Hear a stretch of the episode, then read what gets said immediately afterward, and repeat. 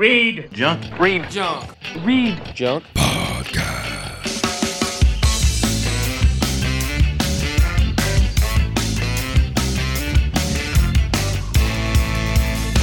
Freedom Podcast with your host, my guy. What's up, everybody? This is the Rejunk Podcast, and I'm your host, Brian Kremko. I'm back with a brand new episode. This time it's with New Jersey ska punk band Backyard Superheroes. Um, I talked to the sax players, Gary and Becky, over Skype, and like I knew it would, it was a fun interview.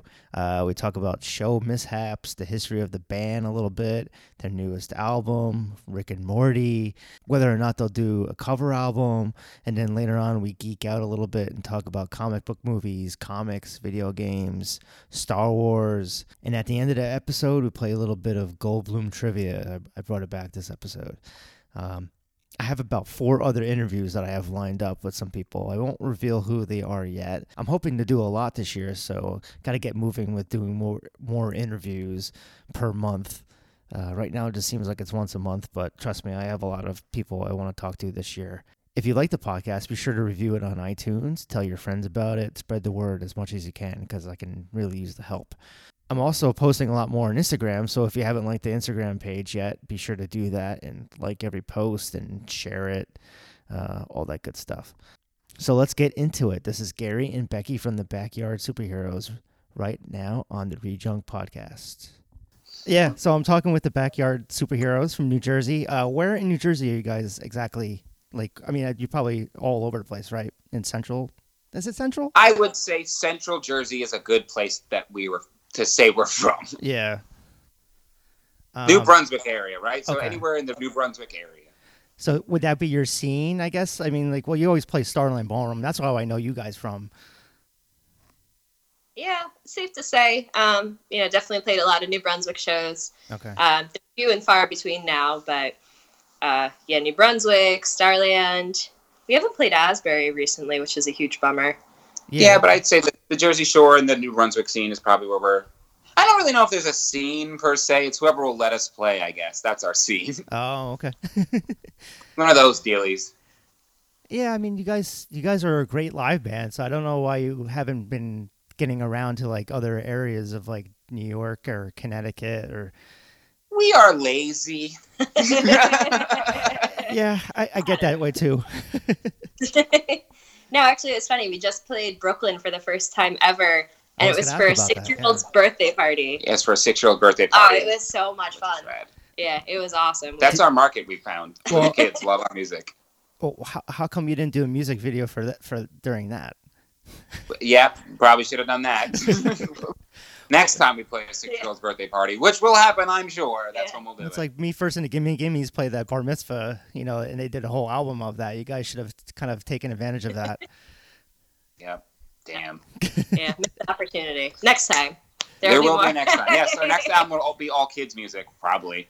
well, Mike Mike Park has a whole album or uh, not a, a record label of just that the Fun Fun Records. It has children's music. You guys would be, you know, geared towards that. I Yeah. was, I was actually looking up today if you guys had any dinosaur songs because my kid just loves dinosaur songs. Ah, We have like a lot of dinosaur logos and a dinosaur mascot, but no dinosaur songs. yeah. yeah, Next time we, we see you, we'll give you one of our dinosaur shirts in like a small so it can be for your kid. great, thank you. Yeah. You'll love that. Um, I wanted to talk about um, Gary. Like the first time I, or it was like maybe two years ago, I saw you play at Starland Ballroom, and Mhm. And uh, I saw you start playing on the bar top. And yeah, I'm, I'm starting with this, um, and I'm like, this is not going to end well. Just either because the club's not going to appreciate it, or and then I guess and it's Josh told me later on, like last year, uh, that you broke your foot or something.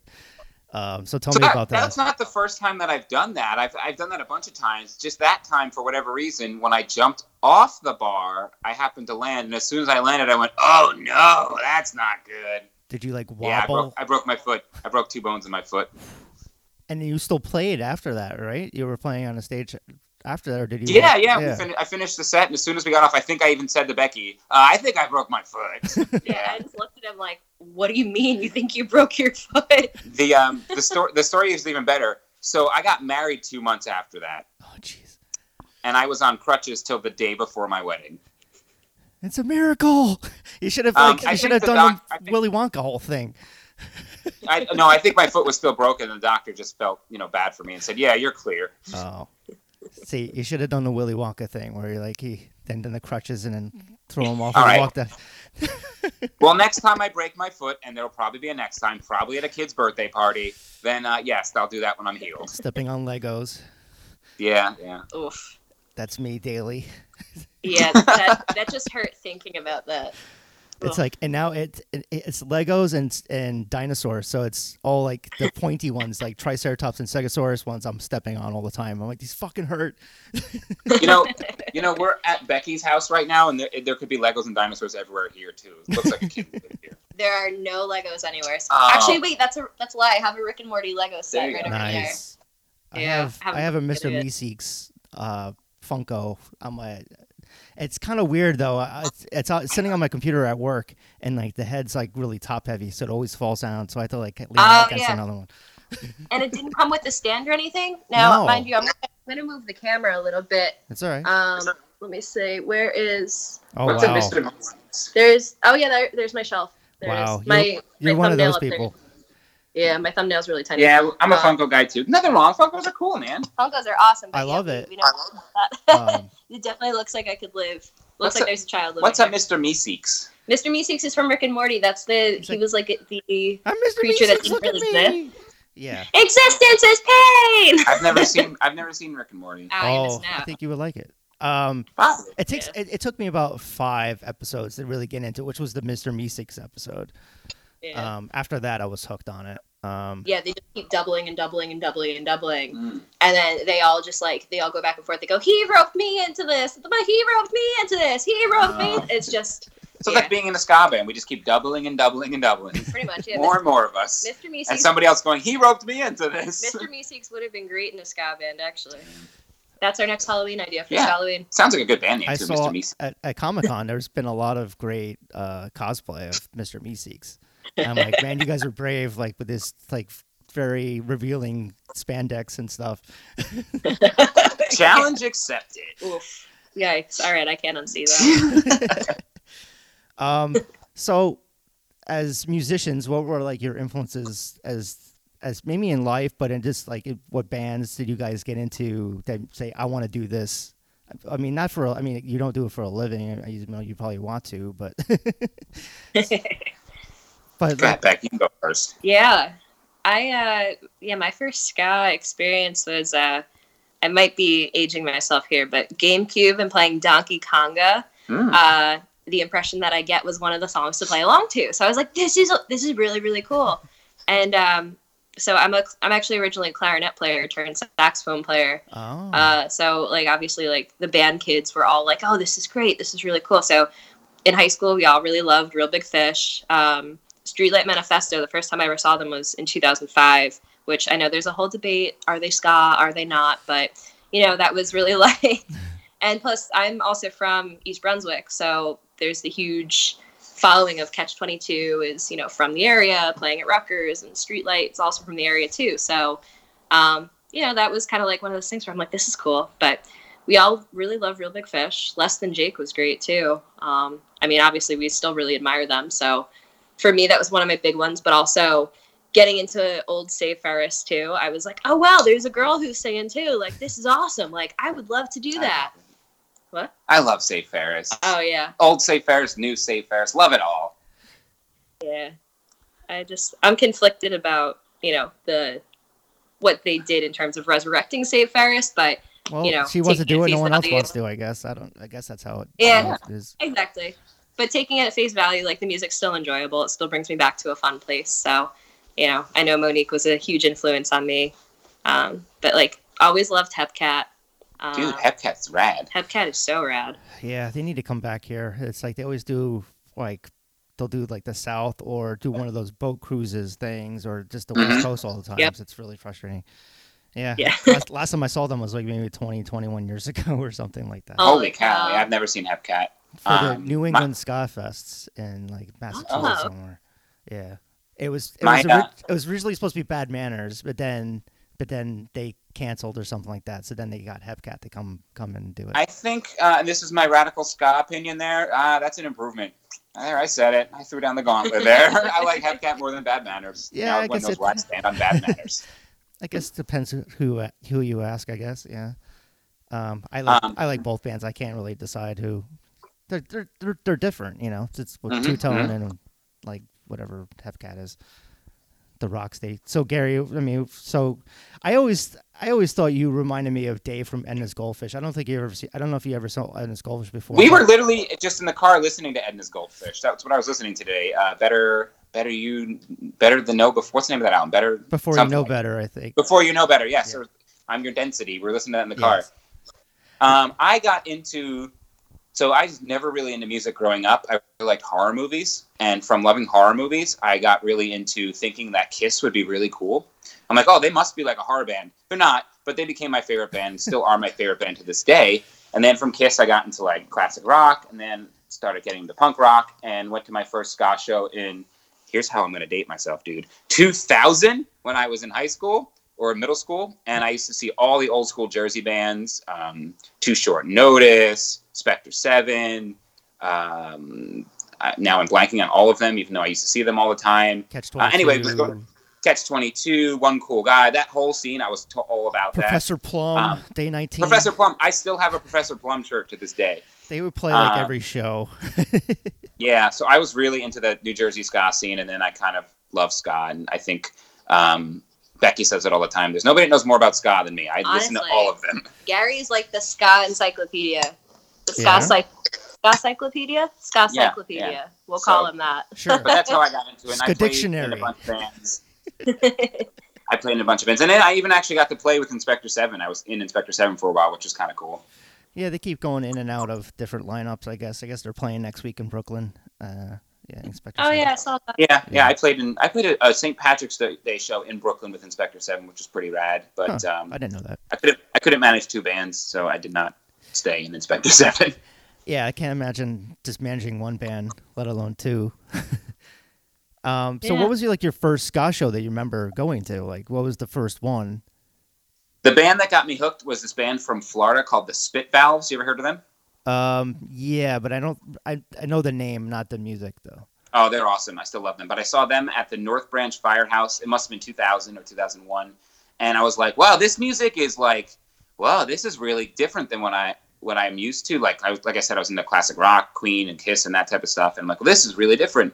Um, and I was like, this is this is my people. These are all you know nerdy people who are just having a good time. And so that was the first band that got me hooked to Spit Valves. And the first like bigger ska band I saw was the Bosstones when they were on the tour when they were on tour for Pay Attention, which is actually my favorite Bosstones record too. Wow, that's my like least favorite. That's what everybody says. No one likes that record, but it, you know what? It was the one that I listened to first, so that's kind of my gateway record. You know? yeah, everyone's got a different. I Yeah. mine was like uh, the first two albums. Um, because my, my friend was a big Boston fan. I'm like, who the fuck's this band? You know that that's the show that you saw us at, saw us at where I broke my foot was the Bosstones. Right, right. That's right. Yeah, that was a good one. I think That was a good one. I mean, so do, what do you think is your favorite show as uh, at the Starland so far? I guess because you guys play there pretty much every ska show there. Yeah, we play there. We play there quite a bit. So I don't know, Becky. What do you think? Uh, the show with the Bosstones was really great. Um, even though Josh wasn't there, we had a substitute singer, but that was just Right. a fun show. Um, you know, the, the last one we just played, Skanksgiving. I think you were that that one. We played Yep. there day after Thanksgiving in 2018.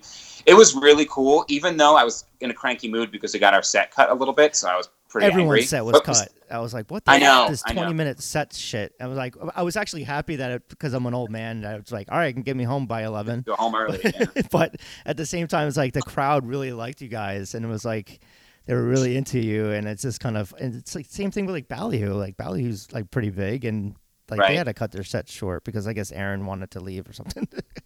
Yeah, something like that. Yeah. But we uh we we really like playing there. I think we always have a we're like kind of like the hometown heroes who you can count on them to be at every ska show there, and we have a good following, and I, we always have a great time. That's I think where we always put on probably our best show because it's just the energy from everybody there just feeds us a little bit. Yeah, we've built a really great rapport with uh with everybody there too. So like it's to the point where whenever the security staff finds out that we're playing, they specifically request to work Yeah. that night too, which Oh, is that's nice. fantastic because you know, it, obviously it just creates such a great environment for everybody. Like our fans are always super cool. We've never had an issue really with anybody at Starland. Like Mhm. because there are some shows that you go to and you're like, this crowd's awful. I'm like, Yeah. we're you know, everybody's just inconsiderate and rude of each other. But you know, we walk into Starland and I I never get like mushy and sincere about this kind of thing. But like you just feel the love there, which Mhm. is which is really really nice for us. Yeah, when the bouncers are requesting to, to work your show, that's a cool feeling.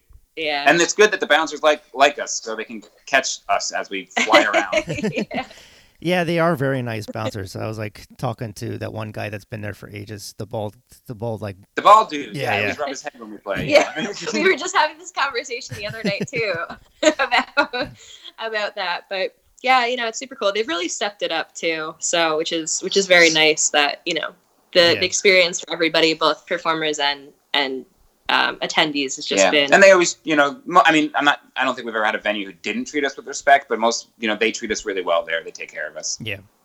Um, so what was your scene? So you went to like mostly like Trenton or New Brunswick and that kind of stuff. You guys ever venture out to New, New York City or Philly for shows? I went to Philly a lot. There's a Yeah. couple fi- bands I really liked out of Philly. I, um, SGR, they're down from South Jersey, Philly. I saw them a lot when I was younger at the Trocadero. Was that the club in Yeah, Philly? the Troc. Yep. Troc. Yeah, I would used to go there a couple times, and then I went to the city a few times to see ska shows. But I was again, I was in high school. Getting to the city in high school is Yeah. difficult. I mean, how far away from where you guys live is New York City? Like an hour and a half. Like an hour on the train. Yeah, Okay. Oh, so you take the train in? Yeah, Yeah. yeah. Oh, Yeah, most actually we live pretty much like right along. Most of us live along the uh, North Jersey coastline, so it's super convenient for us to just hop on a train and we're pretty much there. well, when New Jersey Transit's working. yeah, exactly. That's the other half of the battle. too. Yeah, it's like yeah. okay, how are we running today? I worked. Uh, I worked in the city for three years, so um, which was really cool. But the thing about working in the city is when you're at work there, you just want to go home. Yeah. You know, you don't. I didn't. So I, I think I worked in the city for three years, and I went to one show in those three years. I saw Five Iron Frenzy, and that's it. I never really took advantage of all the good shows that came. Well, the. Was that the show they played like three years ago yeah. with uh, the Toasters? No, no, not Oh, that okay. one. No. Okay, that was at um, crap. Where was that? It was at some club that just recently got shut down. Mhm, mhm. Ah, Santos I don't- Party House. uh, Yes, that's Oh. it. Party House, That's yep, it. yep, yep. yes. Yes. Thank you. Oh my God, that was gonna bug me all day. I was like, I know the place got shut down for hosting not so nice parties. Oh, jeez. I think the last show I saw there was Mad Caddies, and across the aisle, I think. Uh, that was- oh, across the aisle. I like that band. well, yeah, it'd be Meg. I don't think they're a band anymore because Meg's down in North Carolina now, but Ah. because she was in North, because she, 'cause she was in Rude Boy George, and then she left. and- Yep. Um.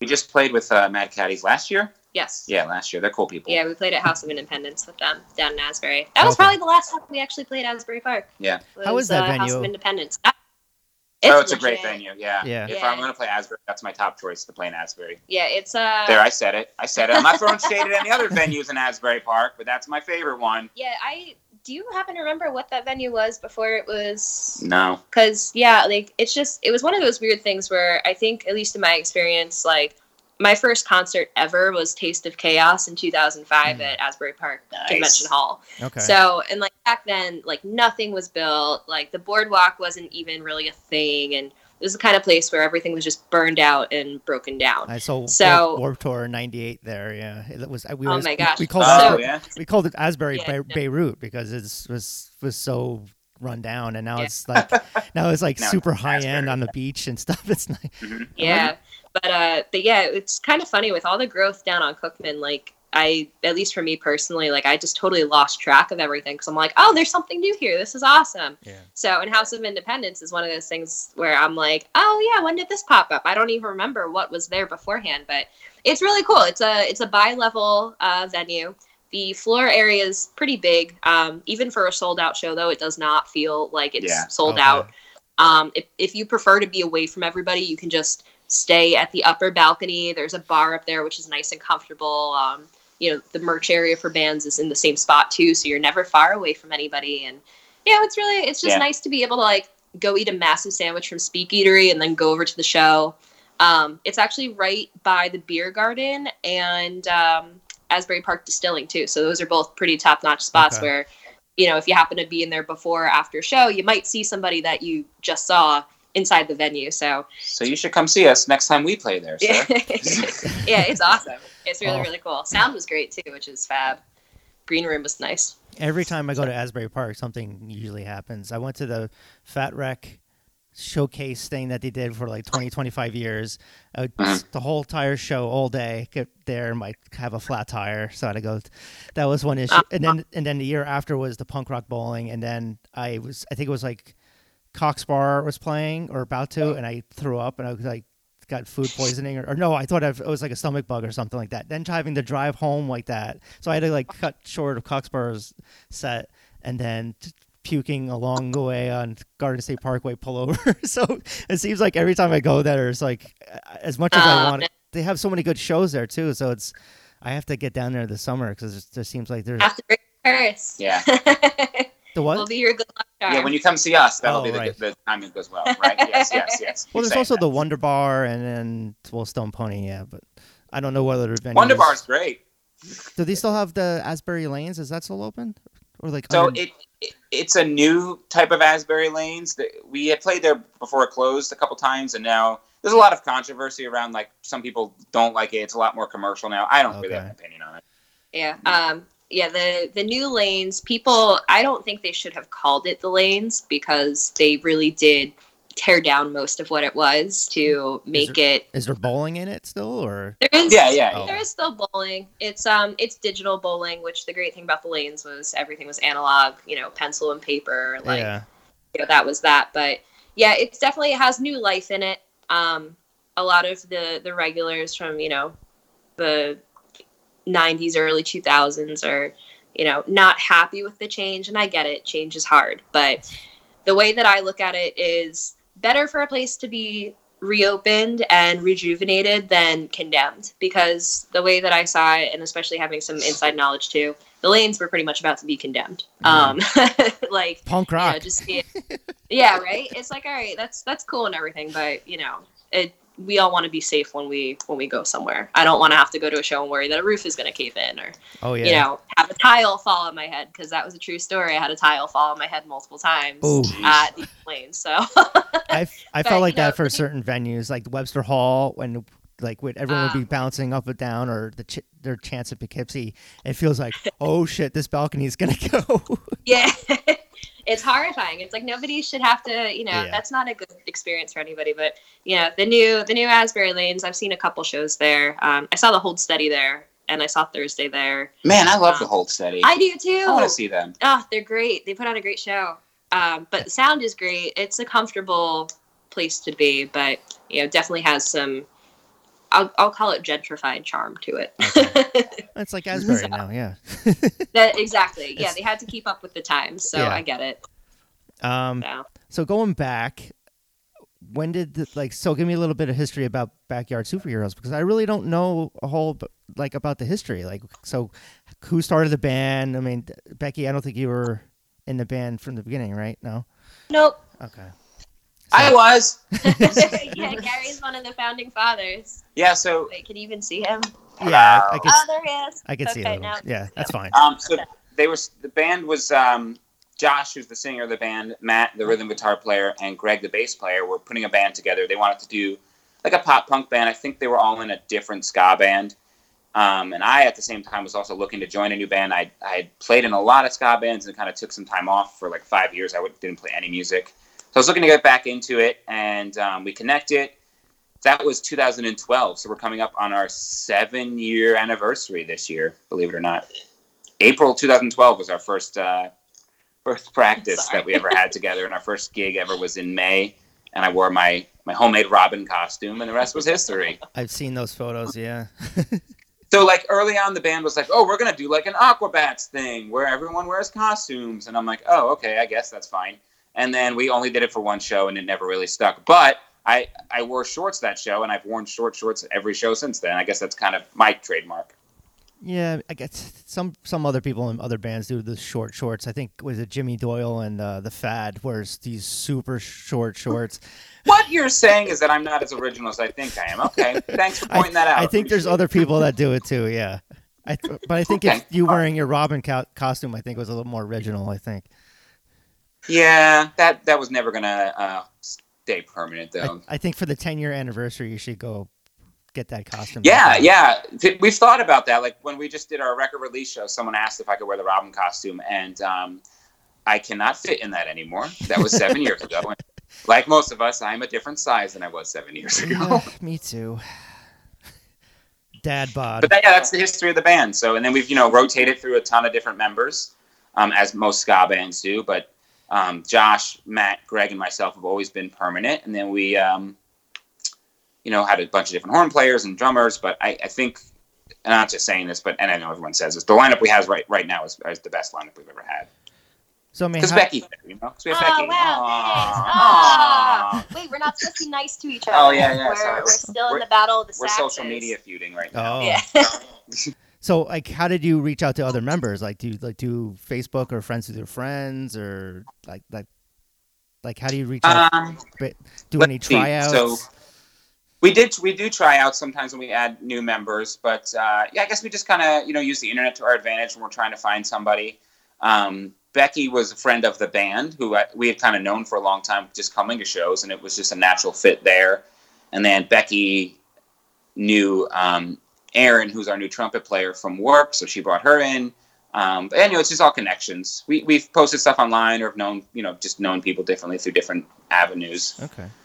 it's not hard to find uh, musicians. It's hard to find good musicians, but it's not hard to find musicians in New Jersey.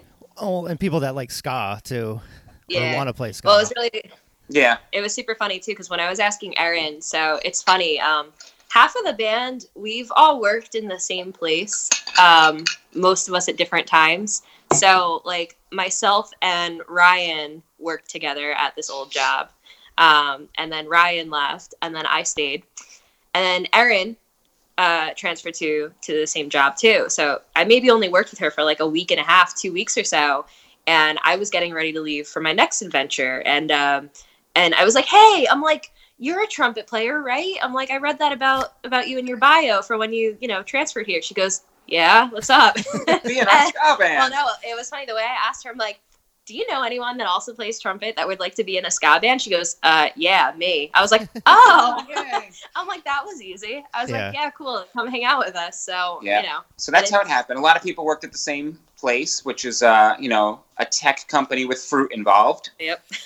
ah, we're all we're all a bunch of nerds. I'm just gonna I'm just gonna put this out on the line. We yeah, I in our adult lives, we're I do have. We're a towards lot the, of towards the end. I have a lot of most geeky working. questions to ask you guys. So it's- Okay, Um, I cool. would love geeky Shoot, questions. shoot. yeah, well, I'll I'll do that a little later. Um, I wanted to talk about Okay. the, the newest album though, because Never Give Up, Never Surrender, Never Surrender came out in September. I love the Galaxy Quests nod. so I mean, how, how how long did it take to record it and like all that kind of stuff? Forever. Yeah. No, that was like um, I think it probably took us about six months to record the record. Um, just because, as you know, with a ska band, or maybe you don't know, but uh, as you can imagine, with a ska band, Yeah. it's really difficult to get everybody together when you have seven or eight people Yeah, we trying actually to work on something. we actually had just started recording the album about this time last year. Yeah, around this time last year, and they released it in September. So Okay. that puts it into perspective for you.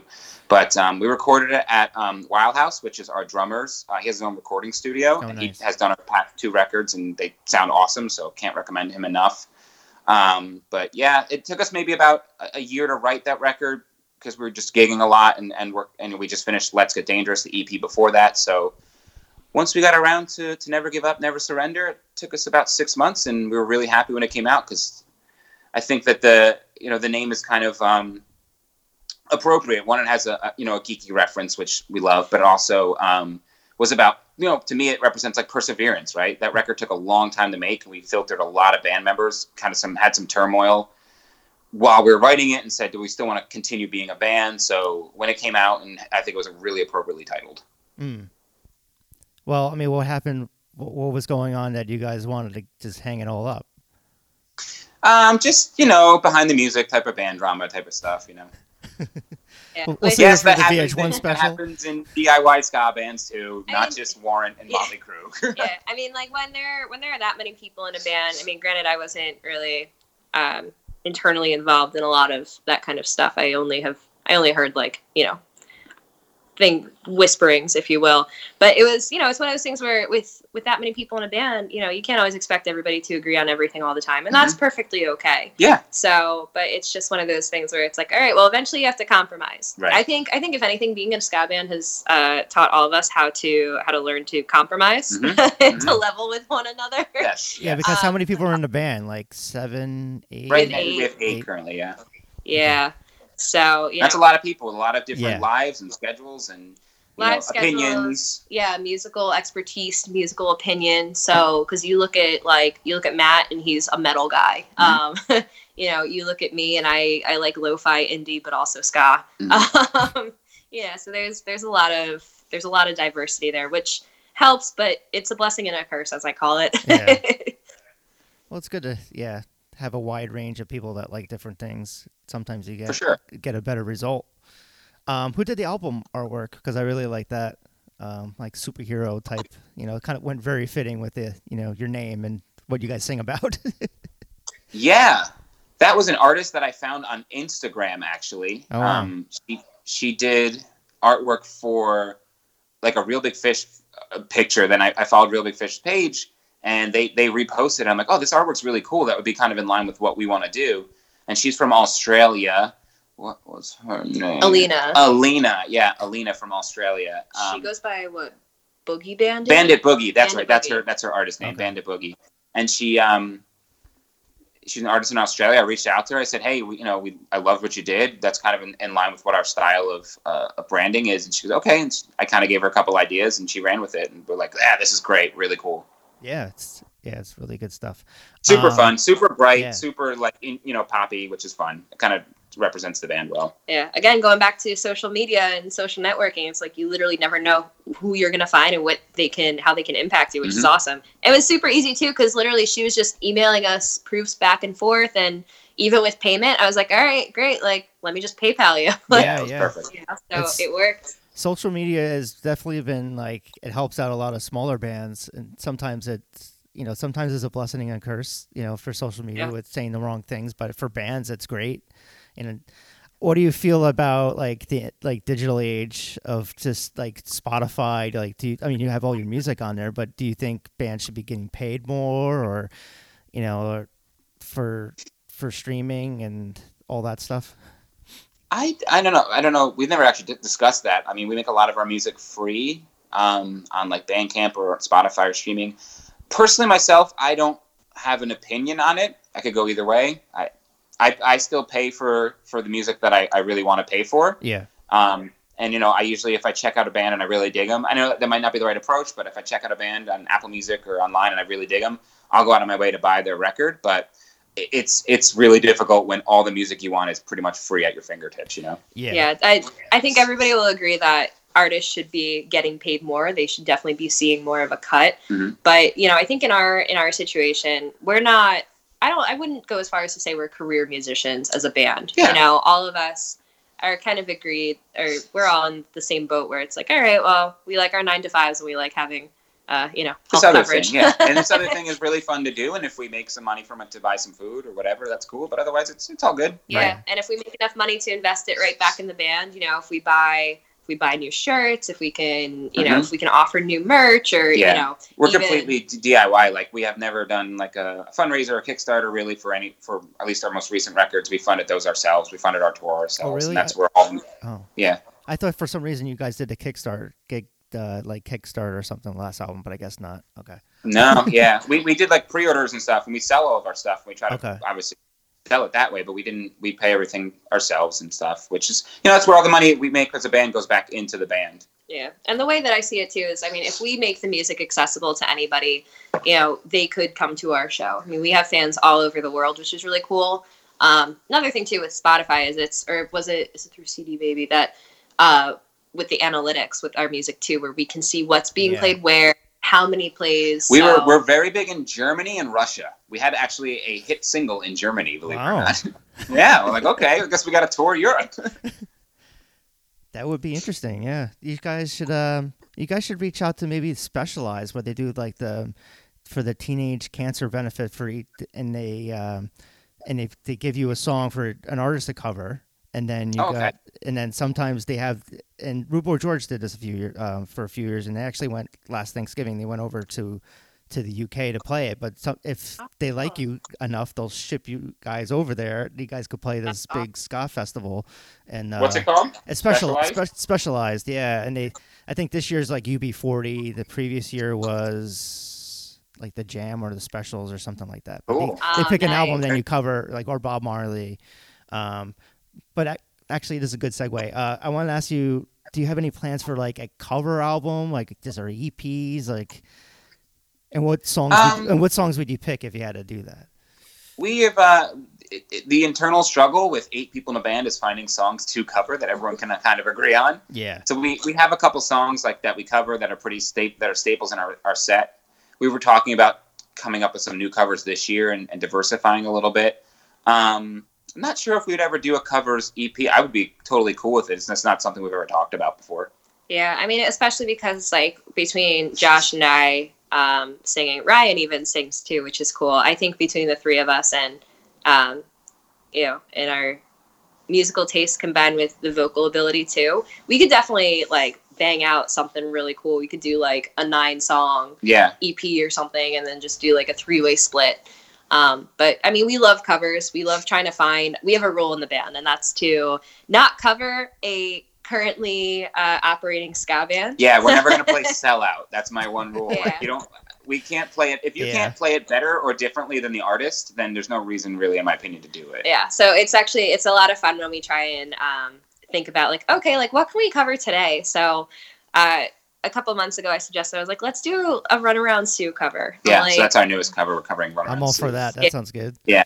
Yeah. And then, of course, if you, I mean, you've seen us live. We play "Knowledge" from Operation Ivy Yeah. every single show. That's the song, the only song we played every single set. That's our, our Yeah. staple there. yeah, Rock Show is in our back pocket, Yeah. and uh, True Believers, True Believers. Bouncing And if you're really, really lucky, They're still they're still a band though. Why are you covering punk bands? But why not a ska band? I, don't, I don't know. We have these weird.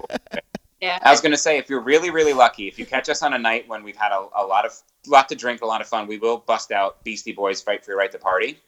and uh, if you think me jumping off the bar and breaking my foot is crazy, I've done some really crazy shit while we played that song. I sing that song, and it's a good time. Nice. What about I think I, brought, I threw my saxophone through the ceiling of a venue in Atlantic City. That was a good time. yeah? is that a bonus? Boneyard, yeah. Oh my god. what do, what do the club think about that? Uh, they, they're like they loved us. We were like kind of their like favorite band. So they're like, anytime you guys, it was like a it was like a dirty, grimy punk rock club, and they're like, yeah, do whatever you want. Like, Right okay, on, yeah. you got it. Uh, don't tell me that. I'll do it. You Yeah, guys, right in the heart of Atlantic City too. Yeah. And that's a scene that needs a lot of love. Yeah, and, we you love AC. well, they're getting the Warped Yeah, Tour. did- The They are. Yeah, I'm so excited. yeah. They haven't announced any artists for that yet, have they? You know, I think in um, beginning of March, you should uh, Okay.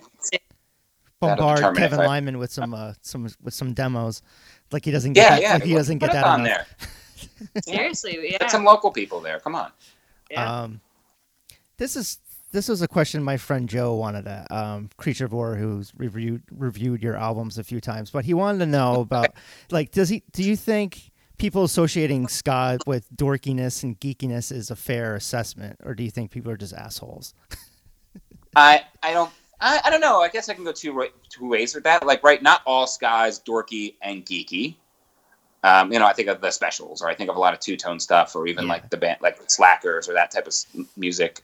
Streetlight, you know, there's a ton of bands or Suicide Machines. I'm just keeping with with non bands that I don't think are dorky or geeky. I don't think it's a fair assessment, but it's also not a wrong assessment. I think if you look at probably any style of music, you can find like a dorky, geeky connection there, probably. Yeah, But um, ska lends itself that way to that typical like, oh, I played in marching band and now I play in a ska band. I think that's probably where that connection comes from. yeah, it's probably that. It just it's, and people are just assholes too. Sometimes people yeah. are assholes, yeah, yeah. Yeah. But it's, I mean, I, I, it's a, it's a flag that we we wave proudly. Like, I think it's important to to be uh, totally okay with who you are and, and not try to hide that. We're we're all geeky dorky people, and and that's just who we are, and we're geeky and dorky about music and geeky and dorky about whatever we want to do. It's very popular. Ain't nothing wrong with geeky it. right now. Yeah. Yeah, okay, let's get geeky. Um, Josh told me something about this is online that he said, "Oh, that when you guys were on tour or something, you did some touring a little bit, but then you guys almost died." And then he's like, "Oh, Josh, Mm-hmm. Yo, uh, yeah. uh, Gary tells a little bit, a bit of a better story than I do. So uh, explain yourself." So we were in our first. Was it our first tour? Yeah, I think it was the first. We went out for for two extended tours, which were were a lot of fun. But we were in Pittsburgh, which um, we played a terrible show in Pittsburgh, and it was terrible because there was like four people there, and the, even the opening bands left, which was not a nice thing to Oh, do, I guys. hate shows like But that. yeah, but it's what it was like a Wednesday night, no big deal. It was like a thousand degrees, no exaggeration. I think that's actually how much it was. It was a thousand degrees. It was weird. They probably should have recorded that, but it's like a thousand degrees in this club. I don't know, something with a wolf or coyote or something like that in Pittsburgh. We all decided to uh, play in our underwear. This was before we had any females in the band, but we all decided to play in our underwear because it was super hot and there was nobody there. So we're like, Ooh, okay, let's just do it. Um, after the show, we were already kind of cranky about the show. And then Pittsburgh, I don't know if you've ever been there, is No. mostly made of hills. It's like these gigantic hills. And we had gotten like lost while we were driving around, driving up and down these giant hills, like San Francisco style hills, in our in our van with a with um, a trailer behind it. So we um, were going up this hill, and we knew we were gonna have to come down it. And Matt, our rhythm guitar player, he was he was our driver, and he said, "Guys, there's a stop sign at the bottom of this hill. I cannot stop because if we stop, we won't be able to get up the next hill. So I'm just going to go." Oh, So we said, "All right, uh, our lives are in your hands. Go for it." Um, so we we he just floored it down the hill, went blew th- right through the stop sign with no regard. Luckily, nothing happened. Right? Oh no, I knocked you over. Luckily, nothing happened, That's and then we we made it right back up the hill. We got to the top of the hill. He turned off the car and said, "Everybody out. I need a minute." Wow. so we all got out, and you know what? Thinking back on it, that was a really bad idea. I've done something similar. I uh, driving in Scranton. I I was like, Oh drive, my gosh. no, 'cause it- Scranton, yeah. yeah, because Scranton's horrible. Yeah, because it has hills. Um, Yeah. but then they have the street singles like the lights isn't they're not up where I'm used to it. Like Yeah. and they're on the side. And my friend's like, "You just ran a red light." I'm like, "Oh shit." Yeah. Yeah. Yeah, it's funny. My family's from uh, Northeast Pennsylvania too, so like as a kid, spent lots of time out there. But even then, no matter how much time you spend up there, you just never get used to that. I went to college. I went to college out there, so it's for two Oh, years. okay. Yeah, in Keystone College. oh, okay. Yeah, that was that was my scene for a few years in music PA. Uh, What uh, what bands Ah, what bands okay. were out there? it was um, the Menzingers are actually from there. Um, Oh, we love the Menzingers. Yeah. Love them so um, but I. I didn't see them play until they played somewhere up around where I used to live in uh, like Middletown. New York. Menzingers used to be Yeah. a ska band before they were the Menzingers. Yes, they were Bob and the Sagets, I think it was called. Yes, Bob and the Sagets. Yeah. I've been scouring the internet for a recording, but I don't think there are any. Um, but there were some other bands. It was a big hardcore scene. It's- I mean, still is. So that's what I was. I would see all. That's how I got into like hardcore music. Was going to all those shows all the time because they had like a um an old club there called CC's. And that's now a car Mhm. dealership, I think. But um, but yeah, it had some. I don't know what ska band. There was like a band called Ignor- Ignoramus, I think, and the Toasters played there all the time, and then some other bands. But yeah, it was- that was my scene for a few years, and then it was Skaters World in Wayne, New Jersey. Oh, I've been to Skaters World. Yeah, Yeah. Um, I don't know when it closed down though. I think like n- 2000, 99, around then. Because I went to one. I think I went to one show there. yeah, I used to see Edna's Goldfish and Pilfers and those, all those bands play there like all the time. It was great because you could just play video games with all the bands and stuff. And there's people. Did you ever see um, Taxi Cab Samurais? Yes, I I think. just started. Yeah, I- I've seen them. I've seen Day 19 a thousand times, which is it's Oh, yeah. It's like now it's Obi from Westbound Trains. it's old band. I know. I when I because I had seen Day 19 also, and then when I put that together, I'm like, holy cow! Westbound Train. I I played with them in Hamilton Street, and I indulged in illegal things with them. Oh, I miss Sorry, Hamilton Obi. Um, but it's it's is it true that you never played New York City? So you only did it for the book for the Brooklyn for the 60th yeah, we've never. I don't know how that's panned out. We've played Oh. uh, like 20 different states, but never in New York City. Yeah, I think a lot of anytime we get asked to play in New York City, it's usually, hey, we need you to bring 50 people. Bring Um, 50 people on a Tuesday to this club in New York. City. And we're like, you know what? That's not worth our effort. Yeah, Ugh. it gets. I don't know why tough. kids You know, do it's- that. Yeah. It's tough, yeah. Yeah, it's all about finding the right. we're right. open to yeah, we're open to the right the right time and right venue, but yeah, the right people looking into us, the right venue. I know we sound really old and lazy, and maybe that's because we are. I mean, the reality of it is, who wants to get home at one o'clock in the morning on a Tuesday night when you have to be in work for eight thirty, For sure. o'clock? Yeah. We're old and lazy. Like a couple years ago. Sick days, sick days. someone so a couple years Yeah. ago someone in the band was like, Well, you want to play a battle of the bands? I'm like, I'm 30. I don't want to play in a battle of the bands. Yeah. Not that I'm above that. Like I, I'm all for it, but I just don't want to. Yeah, it's it's something for like high school bands, I think. And yeah, and we, we were there when we first started seven years ago. Like I get it, we, we have to earn your your place, and totally, I'm all about it. And we still have to earn our place. You know, we don't, you know, we're not, we don't deserve anything, but I just don't want to do that. Yeah, it's just pure laziness, I guess. What Yeah. what's the deal with Starland Ballroom and the IHOP? Like every, Okay, so I Do you know this? Because I don't, I, I- don't know. I- I've been going to shows there forever, and I don't know what it is. yes, okay. So the IHOP is over on Route 18 in East Brunswick, and that's about uh, five minutes from where I grew up as as a kid. That's from my childhood home. So actually, I want to say it was during a Skanksgiving 2013 or 2014, one of those years. I think it was the year that one of the years that Mustard uh, Mustard Plug had played. I probably Um, yeah. Yeah. So on, there's just this whole thing. So there's a Denny's right next to that IHOP. Oh, um, okay. So it's always the battle of what's what's the best late night hangout spot? Who has the best pancakes and hash browns? Like what what is it? So during the show though, um, on on the on the billboard or on the projector screen that comes down, uh, they had the IHOP ad and like people just started cheering for it. I guess presumably that were local. Yeah. So it was like all right, great. That night though, because they had like approximately no less than six or seven bands playing, I imagine, you know, full day function. Um, whoever runs the uh, the PowerPoint for the projector, I, I'm assuming that's what they use. Yeah. Whoever runs that PowerPoint slideshow hmm then started changing up the IHOP ad to the point where, and I mean, gradually through the night, you heard the cheers get louder and louder Yeah. and louder and louder. So by the end of the night, it was just a full out roar whenever the IHOP ad came on. yeah, yeah. So, and then it got to a point. I specifically remember whoever was was changing up the pictures did not even put the IHOP ad on. Like people just started knowing where in the slideshow the IHOP ad was because it's the same rotation. It's like, all right, Yeah. King's X, Badfish, IHOP. yeah, it's the same rotation. So instead, they put up pictures of like pancakes with like the smiley faces Yeah, on them, it's and funny. they were like putting up pictures of like bacon with pancakes, and people were just going nuts for it. So it's great sponsorship, obviously, and great business for IHOP because yes, they are a sponsor of Starland Ballroom, Oh, and okay. it's That I think it's also like the type of thing. I remember when I was in high school going to Starland. It's like, all right, we just went to a ska show. We saw a Big D or Real Big Fish or whoever we saw at Starland. What's open to eat afterwards? Well, A IHOP's open. Yeah, diners are. Diner, Yeah. IHOP, yeah. yeah, my personal opinion. Um, Seville Diner on Route 18. That's that's a place worth worth the money. I hate diners. I said it. I do not like What? eating at diners. They remind me. I because I remember as a kid when you could smoke in a diner, Oh, and that yes, always grossed yeah. me out. And now I re- I still relate diners to cigarettes, and I can't get over See, that. maybe maybe that's my age showing too because I was not. See, yeah, yeah, Becky is younger than me, so Oh. she does not remember that. I do.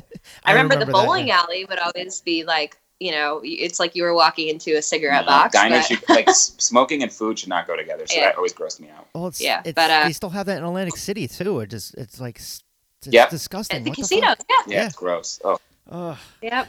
exactly. So anyway, so that's that's the IHOP thing, what we learned about backyard superheroes today is we're old and lazy.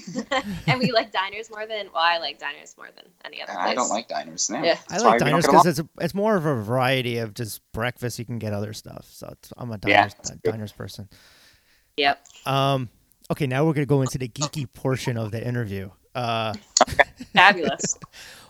if you had a superpower, what would it be? hmm. My superpower. I mean, so here's the thing, right? I hate when people ask me this because the as the old saying goes, with great power comes great responsibility. Um, I just think I would I would honestly I'm gonna go flat out hippie. I would erase all the hate and negativity in the world. So you would just Um, point to someone and go, and it would be like, "Hi," and it's like a happy, like a happy pill kind of thing. to take a- I would, you know what, if I let me amend this a little bit. If I had a superpower, it would be to instill acceptance and tolerance in everybody because let's face it, I mean, our our scene is very unique and, you know, we we pride the scene on being inclusive. And, you know, me just being a person, I'm like, great, like you do you and I'm to do me and this is wonderful. But, you know, there's life is short and there's no room for hate in, you know, in our in our world and in our time. So if I had the superpower, it would be just just tolerate, just be tolerant of other people. Becky, see, Becky gave you the nice answer. Aw, I want to run really, really fast. That's what I want. To run really. F- I'm a I'm a runner, and I want to be faster because then I could do more things in the day, and that's what I'd like. That's the superpower I'd like to have. I would, I would do teleportation. Uh, Nightcrawler is like, Oh, there you That's a good one. It's a good because. I hate fucking traffic. That's like, ugh, I don't like traffic. Okay. Uh, yeah, you're you're preaching to the right crowd. Yeah. All So right. who do you- who see do you Becky? I like Becky's answer. It's like I would help the world. I'm like I just want more stuff for myself. Yeah, it's like I want to go from one place to the next really quickly. Yes. Yeah. Um. Who do you think is the most useless X Men character?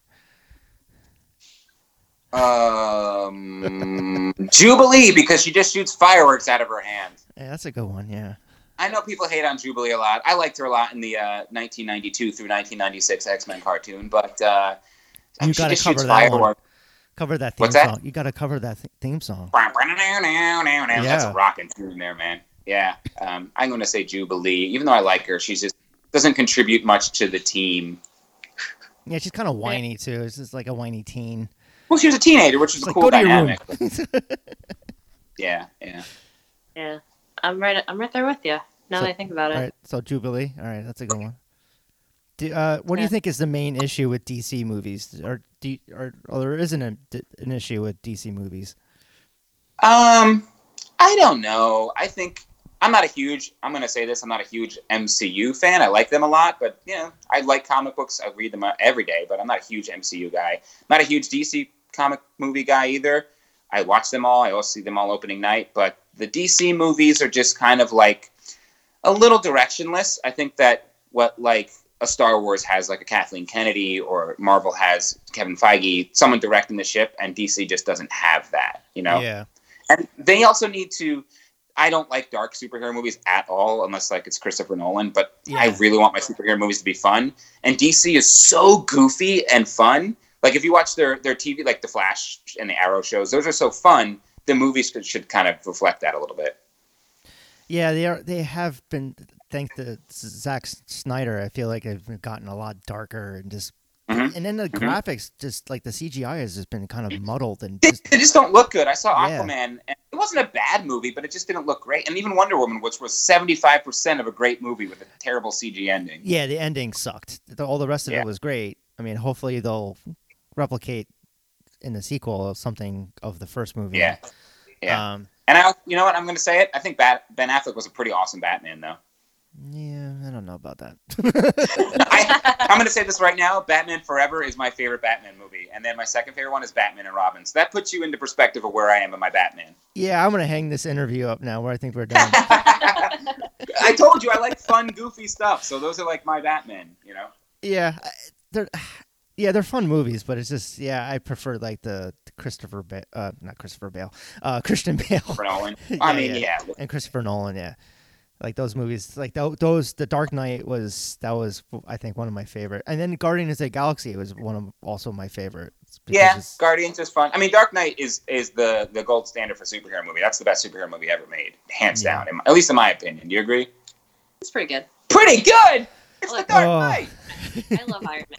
I, I mean, Iron Man. I'm gonna put Iron Man up there. That's the best MCU movie. Iron Man is great. Yeah.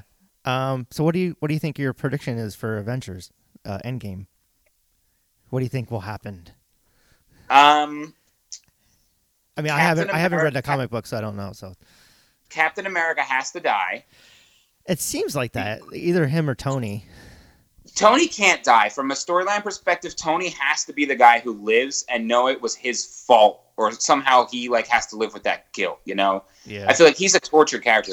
Cap has to die because he's he's the righteous character. He's the one who could beat Thanos. So that's my prediction: is, is Captain America is going to die, and I don't want to see that happen because I like him a lot. But Yeah, that's just like- from a storytelling perspective. That's that if I was writing it, that's what I would do: is have Captain America die, and Tony have to live with that.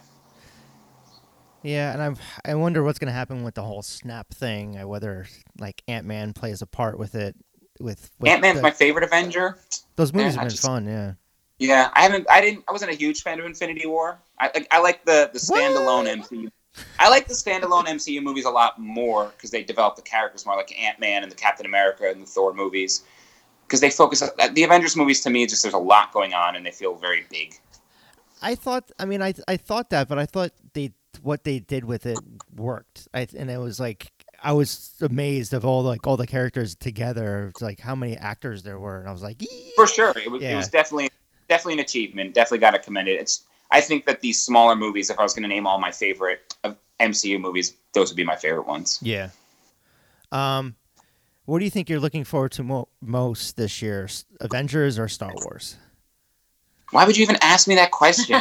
the obvious answer is Star Wars Episode Nine, December twentieth, two thousand and nineteen. Star that- Wars is my Is life. that when it's coming Um, out? Yes, December twentieth, two thousand nineteen. Yes, yes, that's when it's coming out. Yes, directed by J.J. Abrams. Yes, yes, yes. I'm looking. I'll speak for myself first, and you can answer. Star Wars is my favorite thing in the world. So yes, Star Yeah, I Wars, mean that's definitely. I could I could skip Avengers. I don't care about that, but I care about Star Wars.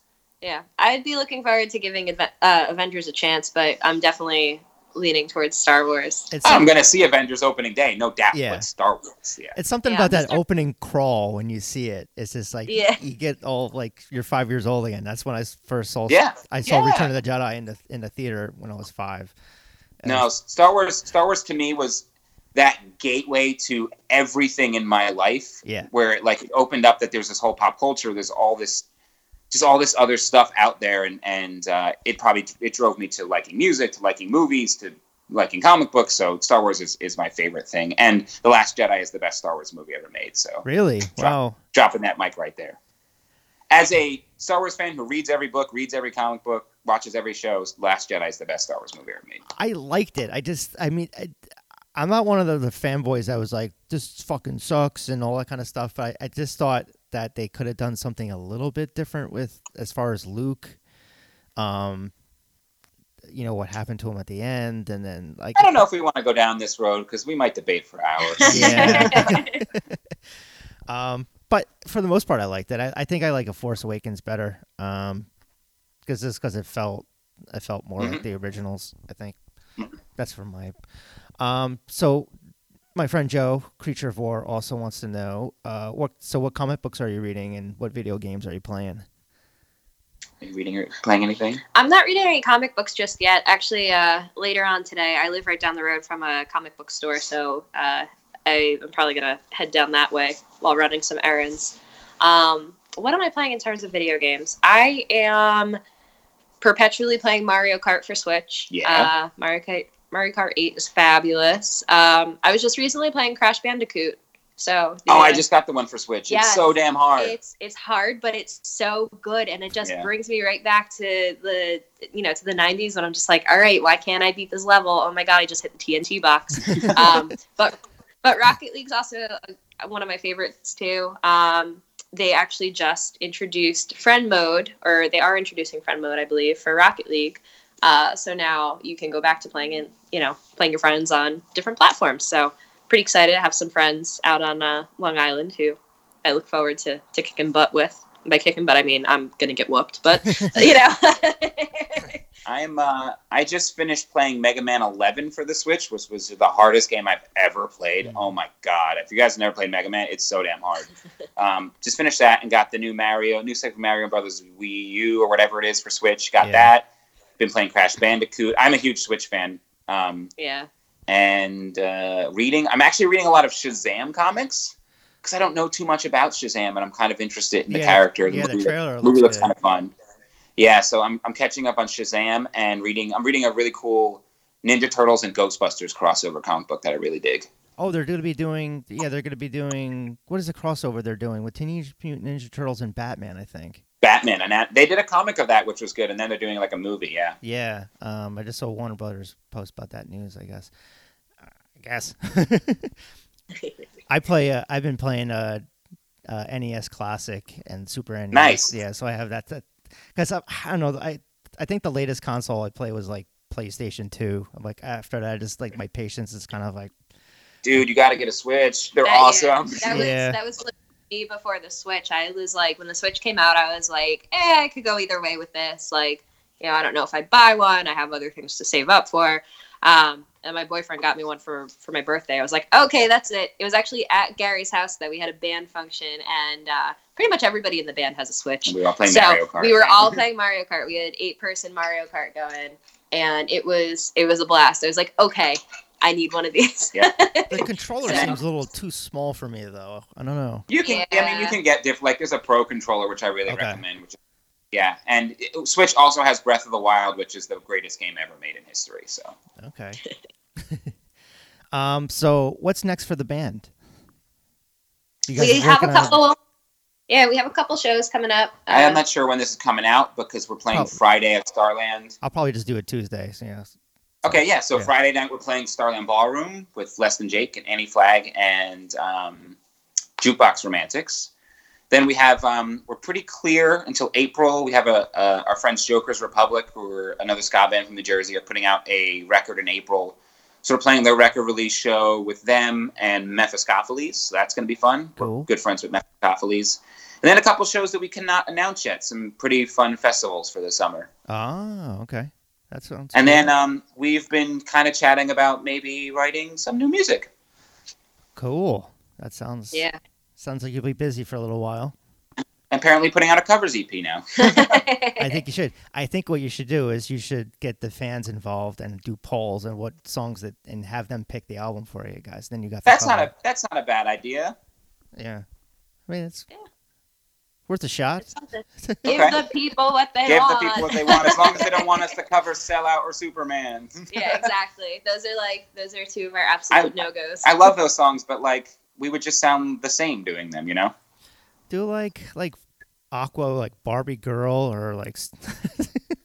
I always want to do like some. I'm I would like to do some two tone songs, like done up in like our third wave punky style would be fun. Like I'm a big fan of like um, the Selecter or um, the song My My Boy Lollipop. I like. I always thought would be a good third wave song. So maybe we'll do some of that. yeah. Uh, okay.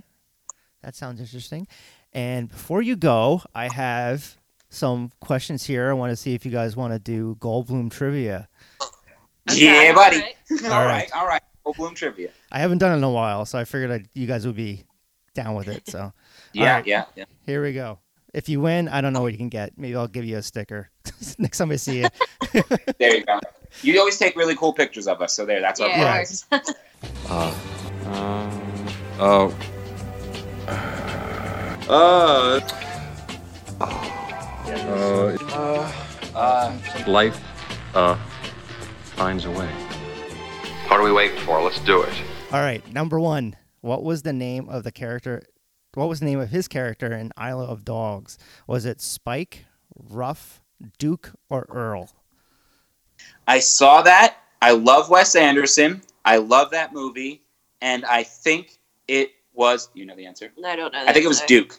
Yes, yes, yes. Yeah, Yeah, Duke is a. it's a great name for a dog. It Yeah, is pretty popular dog. Name. I love Wes Anderson. Do You like Wes Anderson? I do. Yeah. I, I'm not a fan, but moving on. No. Okay. okay. okay. yeah, I don't know. It's, it seems too. Uh, I don't know. I like that whole twee thing. You know, Yeah. I'm into that. He's quirky. Yeah. Um, Yeah. Okay, number two. Where was Jeff Goldblum born? Was it Harrisburg, PA, Trenton, New Jersey, Los Angeles, or Pittsburgh? Hmm. oh gosh, I don't know. I, I think we would know if he's from New Jersey, so I'm gonna rule that out. Yeah. Uh, I don't think it was L.A. Take a guess. I'm gonna guess Harrisburg. Is that is that your answer? Yes. Yeah. No. Mm. No, sorry. You were close though. It's it's Pittsburgh. Pittsburgh. Okay. Oh. Oh, well, we don't like Pittsburgh from the time we had those horrible experiences there. Okay. All right. Number three. What was the name of the Law and Order show that he was on from 2009 2010? He was on Law and Order. Yeah, he had a show f- for a spell. All right, Law and Order Special Goldblum's unit. All Final answer. No, no. it's uh, it's Law and Order Cyber Unit, Law and Order Criminal Intent, Law and Order SUV, Law and Order LA. Cyber unit, I don't think is a real thing. Yeah, that doesn't familiar. SUV or SVU? I don't think he was on either of those. That's my I said What was S- the other I one? said SUV.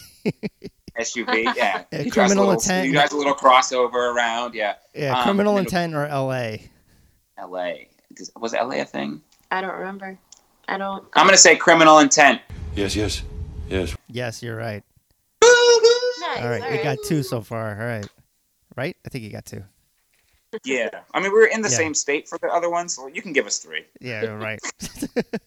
All right, number four. Who was the musical guest the night Jeff first hosted SNL in 1993? Was it A, Four Non Blondes, B, Collective Soul, C, Aerosmith, or D, Midnight Oil? Well, all of them had hit songs in you say 1993 or 1994. It's 1993, yeah. I'm gonna say four non-blondes. I was thinking four non blondes also. All right, is that your answer? Yeah. Yeah. No. No, it was Aerosmith. Damn. Damn. But they do, they bet they performed "Dreamin'." I It was guarantee like that's the that song. or Janie Got a Gun or one of those songs, maybe. One of those early '90s Aerosmith Yeah. songs. All right. Okay. Um, We're last- terrible at this. Apparently, Yeah. we're the worst. Okay, the last question. Finish this Jeff Goldblum popular meme. Jeff Goldblum is watching you sleep, bake, eat, or poop. It's all of those things, isn't it?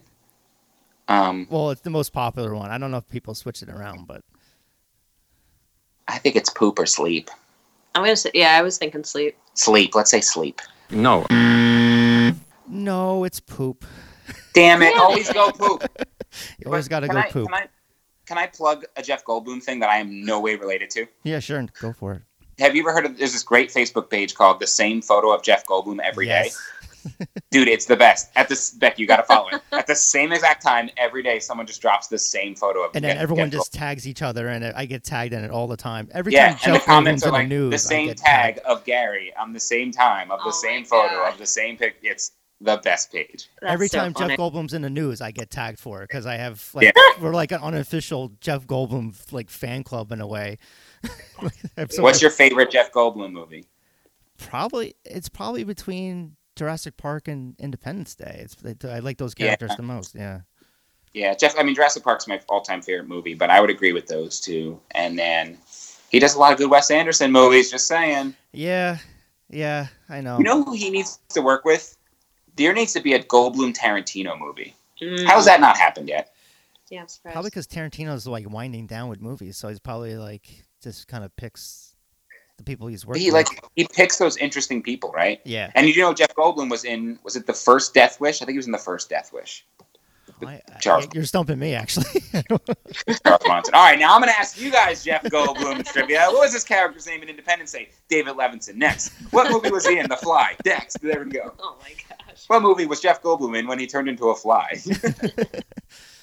Yeah, that's a that would be some people. Yeah, some I still haven't seen The Fly actually. I, I, I I'm not a horror fan, so that's, I think that would scare the shit out of me actually. So I just it just seems kind of creepy. Him, I've seen photos of him as the Fly, and I'm like, yeah, no. It's icky. You ever seen The Fly? Oh. It's Oh, icky. excuse me. Oh You, gosh. you okay? I'm sleeping. Are we Oh, really yeah. boring you with Goldblum questions? Hey, we put Oh. to sleep here, Becky. Jesus. No, I'm an old lady and I'm in bed by 8:30. Becky's like, thinking about night. saving the world and stuff over here, and we're thinking about Jeff Goldblum. No, I'm thinking about like what I want for dinner, and I'm thinking about the fact that Jeopardy's not on tonight at seven o'clock. So Oh yeah, we're old and lazy, Brian. That's what you learned. Well, I'm older than you, so it's all right. Um, Backyard Superheroes, your favorite old lazy ska band. Maybe you'll see them sometime. bring us, bring us a walker and Yeah. some canes. Yeah. that would be a good uh, theme to play on stage. That would. Yeah. It's Oh, Halloween. That's it. that's we're gonna be old people. That would be actually Show- do like that next showing up with like 18. Yeah.